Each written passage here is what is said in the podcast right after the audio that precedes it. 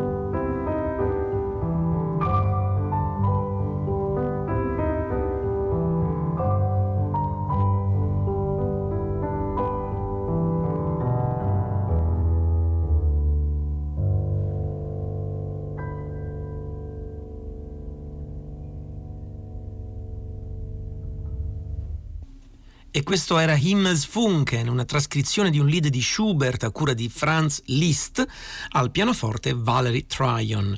E stiamo parlando di musica e cielo, di musica legata all'immagine o al pensiero del cielo, evitando però la luna, il sole e gli astri in genere, su cui magari appunteremo la nostra attenzione chissà un'altra volta.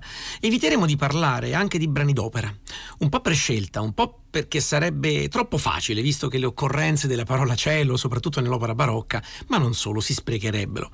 Cerchiamo quindi di non essere troppo scontati e proporre un percorso, come dire, alternativo, un po' diverso. E prima del prossimo brano, però, che pochi di voi magari si aspetteranno, qualche parola sul cielo, su come l'osservazione del cielo possa recare con sé approdi diversi, talvolta persino inconciliabili, in un continuo gioco tra fisica e metafisica, fra scienza e mito, tra ragione e sentimento, per così dire. Abbiamo detto che l'essere umano, per spiegarsi, per spiegare la sua esistenza, ha alzato lo sguardo intorno a sé e quindi verso il cielo. Proprio l'osservazione della volta celeste ha permesso lo sviluppo di teorie, di pratiche, di idee, di comportamenti, di illuminazioni. La cosmogonia ha permeato la cultura, anzi è essa stessa prima di tutto cultura. E anche nella letteratura la visione del cielo ha portato con sé una simbolizzazione, una caratterizzazione, verrebbe da dire quasi un correlativo oggettivo del mistero della vita, dell'esistenza. Il cielo è un portatore di ontologia, insomma. Dante, nella Divina Commedia, usa il vocabolo cielo per 172 volte. 106 volte lo troviamo troncato come ciel, 62 volte nella forma estesa, cielo, e poi 4 cieli al plurale. Segno anche che il cielo, nella maggioranza dei casi, non può che essere singolo, immenso, indivisibile. Leggendo ciò che si trova intorno a queste occorrenze, ci accorgiamo che anche per lui, anche per Dante, come ogni altro poeta, la descrizione si volge prestissimo in simbologia e l'aspetto fisico, scientifico, si fa, come dire, sacrale. C'è questa assenza di dicotomia tra sacro e scientifico che è diventata tutta moderna e che ora però, con la nuova fisica, con un'astronomia sempre più forte di dati, che però questi dati non fanno che acuire certi misteri, sta scemando. Tutti i cantori del cielo girano intorno alla stessa sensazione, ossia che la volta celeste è un mirabile orizzonte astrofisico, ma anche una parabola di verità eterne, di contemplazioni culturali e filosofiche, di emozioni quasi trascendenti. Il cielo, meglio se stellato, come direbbe Kant, ma anche se soleggiato o annuvolato va bene lo stesso, continua a portare e a portarci in dote una lezione morale, filosofica, teologica, anche quando è sgombro di divinità, come sembra supporre Mallarmé nella sua bellissima lirica Azzurro del 1864, che noi andiamo a leggere nella versione italiana di Adriano Guerrini. Del sempiterno azzurro, la serena ironia perseguita, indolente e bella come i fiori, il poeta impotente di genio e di follia, attraverso un deserto sterile di dolori. Fuggendo, gli occhi chiusi, io lo sento che scruta intensamente, come un rimorso atterrante, l'anima vuota. Dove fuggire? E quale cupa notte gettare a brani sul suo spregio straziante? Nebbie, salite, ceneri e monotoni veli, versate ad annegare questi autunni fangosi, lunghi cenci di bruma per i lividi cieli ed alzate soffitti immensi e silenziosi. E tu esci dai morti stagni iletei e porta con te la verde melma e i pallidi canneti, caro Tedio, per chiudere con una mano accorta i grandi buchi azzurri degli uccelli crudeli. E ancora che senza sosta i tristi camini fumino ed i caligini una prigione errante estingua nell'orrore dei suoi neri confini il sole ormai morente giallastro all'orizzonte. Il cielo è morto. A te, materia, accorro. Dammi l'oblio dell'ideale crudele e del peccato. Questo martire viene a divider lo strame dove il gregge degli uomini felice è coricato. Io voglio, poiché infine il mio cervello, vuoto come il vaso d'unguento gettato lungo il muro, più non sa ghindare il pensiero stentato, lugubre sbadigliare verso un trapasso oscuro. Invano, ecco trionfa l'azzurro e la gloria delle campane. Anima, ecco, voce diventa per più farci paura con malvagia vittoria, ed esce azzurro angelus del metallo vivente. Si espande tra la nebbia antico ed attraversa la tua agonia nativa come un gladio sicuro. Dove andare in rivolta inutile e perversa? Mia ossessione. Azzurro, azzurro, azzurro, azzurro. Questa poesia di Mallarmé può farci da apripista curiosa, ma forse non del tutto disarticolata, a un compositore francese, o meglio tedesco, ma francesizzato, che in quegli anni, proprio in quegli anni, faceva furore a Parigi e che 20 anni prima, ossia nel 1843, nel vigore di una giovinezza tutta violoncellistica, compose questa bella elegia per violoncello e pianoforte che intitolò Deux âmes au ciel, due anime in cielo, e che noi ascoltiamo in una versione per violoncello e orchestra da camera nella interpretazione di Thomas Werner Mifune, con l'orchestra da camera di Monaco diretta da Hans Stadlmaier.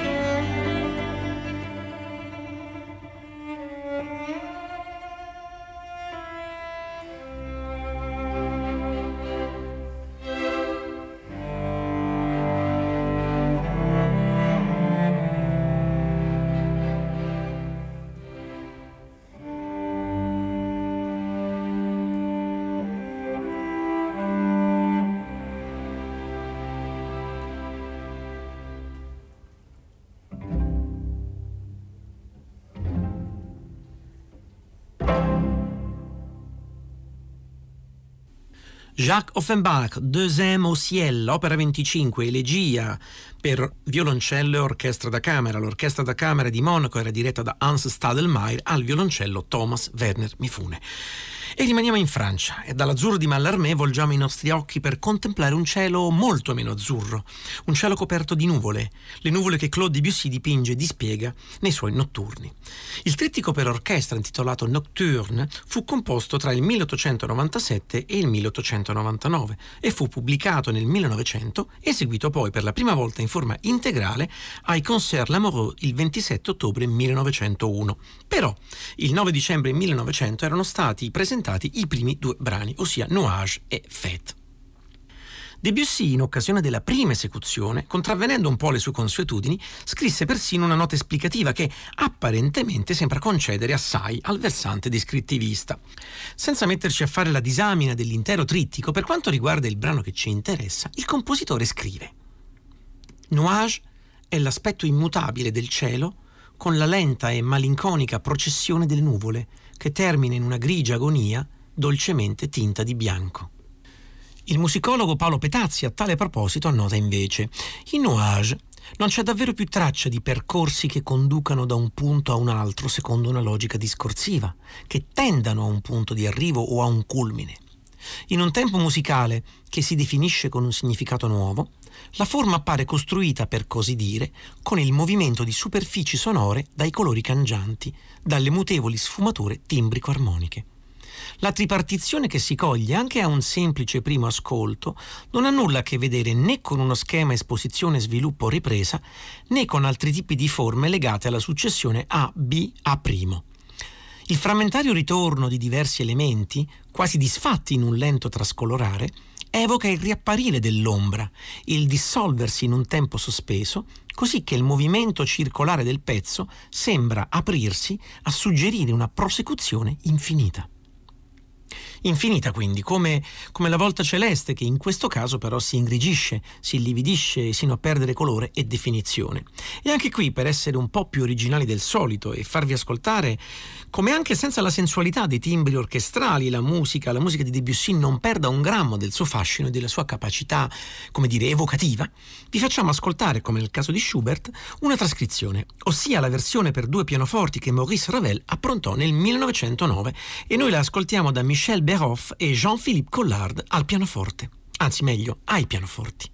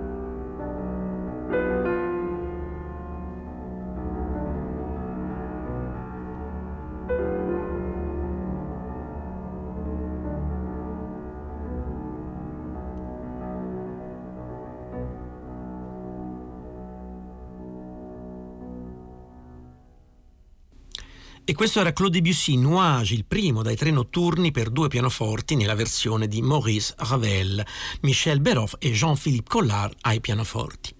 Quando ho riascoltato questo brano per preparare la trasmissione, mi è tornata alla mente una brevissima poesia di Velimir Khlebnikov 1885-1922, un poeta russo futurista, oggi non troppo conosciuto, un tipo assai strampalato, tutto genio e sregolatezza, ma anche invenzione, fuochi d'artificio linguistici difficilmente traducibili, morto di paralisi, dovuta addirittura a inedia e malnutrizione, capace di scrivere poesie incomprensibili, o almeno difficilmente incasellabili, ma anche piccole, semplici perle di evidente chiarezza come questa nella storica traduzione di Angelo Maria Ripellino.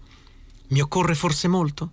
Una pagnotta e una stilla di latte, e questo cielo e queste nuvole. Bene, tutto qui, insomma. E per contrasto, dalle nuvole del cielo russo mi piacerebbe passare alle sabbie, al cielo algerino di Tipasa, raccontati da Albert Camus in un paio di suoi saggi solari. Il primo, che si intitola Nozze a Tipasa, inizia così, in maniera folgorante. In primavera Tipasa è abitata dagli dei, e gli dei parlano nel sole e nell'odore degli assensi, nel mare corazzato d'argento, nel cielo d'un blu crudo, fra le rovine coperte di fiori e nelle grosse bolle di luce, fra mucchi di pietre.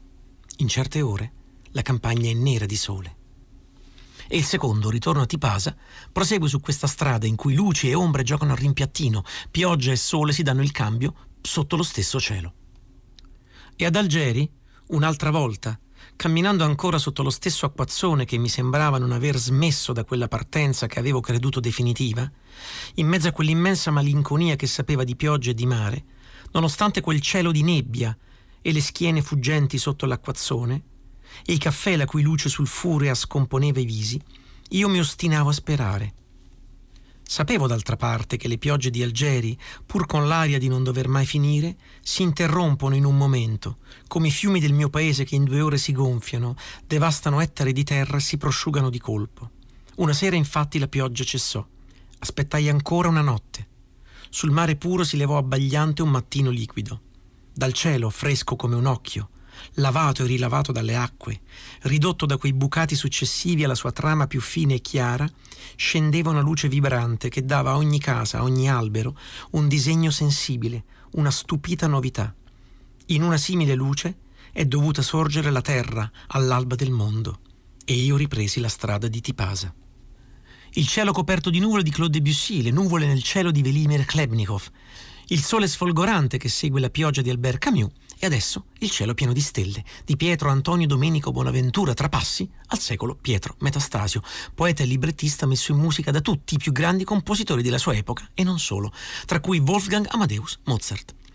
Avevamo detto che non avremmo fatto ascoltare arie d'opera, ma abbiamo leggermente barato, insomma, perché il prossimo ascolto, Ah, se in ciel benigne stelle, non è proprio un estratto d'opera, bensì un'aria sostitutiva scritta nel marzo del 1788 per Aloisia Weber Lange, l'interprete di Donna Anna nella rappresentazione viennese di Don Giovanni e sorella di Constance Weber, la moglie di Mozart.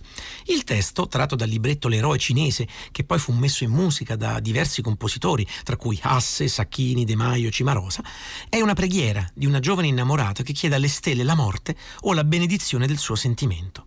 Al cielo, sebbene in questo caso si parli soprattutto di stelle, si può quindi anche chiedere favori, oltre che imprecarlo, supplicarlo, temerlo o averne paura, aver paura che cada sulla testa, come il capo del villaggio di Astérix, il noto fumetto ideato da René Goscinny e Albert Uderzo.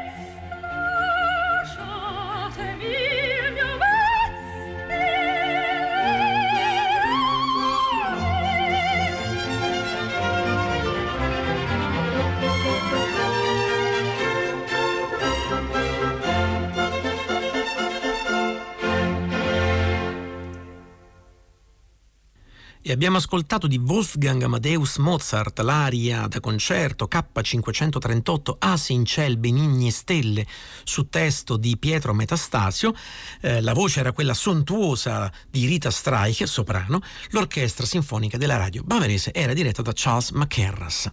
E siamo giunti quasi alla fine di questa trasmissione nella quale abbiamo fatto ascoltare musica connessa direttamente o indirettamente con il tema del cielo. Manca un ultimo brano e per quest'ultimo brano abbiamo scelto una canzone notissima in cui il cielo è in realtà un elemento tra i tanti che però unifica oggetti, soggetti, vite, un brulicare di anime, atteggiamenti diversi che sotto quel cielo si danno convegno, consci o meno di appartenere, nonostante tutte le differenze, a un'unica storia, un unico luogo reso mitico, emblematizzato. Si tratta di Sous le ciel de Paris, sotto il cielo di Parigi, una canzone composta da Hubert Guiraud su parole di Jean Dréjac. Inizialmente fu scritta nel 1951 per il film omonimo di Jean Duvivier. Nel film la canzone era cantata da Jean Bretonnier, ma in seguito fu portata al successo internazionale da due interpreti, Juliette Gréco e soprattutto da Edith Piaf, e noi da quest'ultima la ascoltiamo. Ma prima di sostare per un po' sotto il cielo di Parigi, dagli studi di Radio 3 Mio Speranza, Federico Vizzaccaro vi salutano assieme ad Elisabetta Parisi e Claudio Vedovati e vi augurano un buon proseguimento di giornata. Quindi adesso, per concludere, Edith Piaf Sous les ciels de Paris.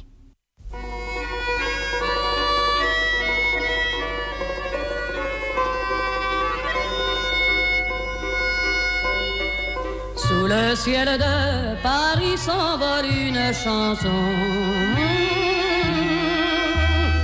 Elle est née d'aujourd'hui dans le cœur d'un garçon.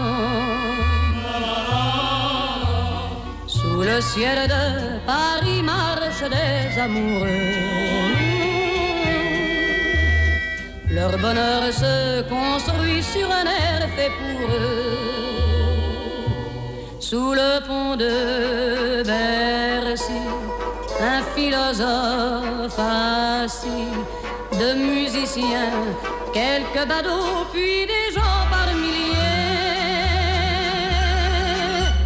Sous le ciel de Paris, jusqu'au soir vont chanter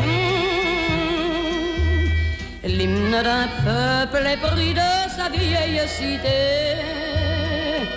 Près de Notre-Dame, parfois couvre un drame, oui mais à Paname, tout peut s'arranger. Quelques rayons du ciel d'été, l'accordéon d'un marinier, l'espoir fleurit au ciel de Paris. Sous le ciel de Paris coule un fleuve joyeux. Il endort dans la nuit les clochards et les gueux. Sous le ciel de Paris les oiseaux du bon Dieu viennent du monde entier pour bavarder entre eux. Et le ciel de Paris a son secret pour lui. Depuis 20 siècles, il était pris de notre île Saint-Louis. Quand elle lui sourit, il met son habit bleu. Quand il pleut sur Paris, c'est qu'il est malheureux. Quand il est trop jaloux de ses millions d'amants.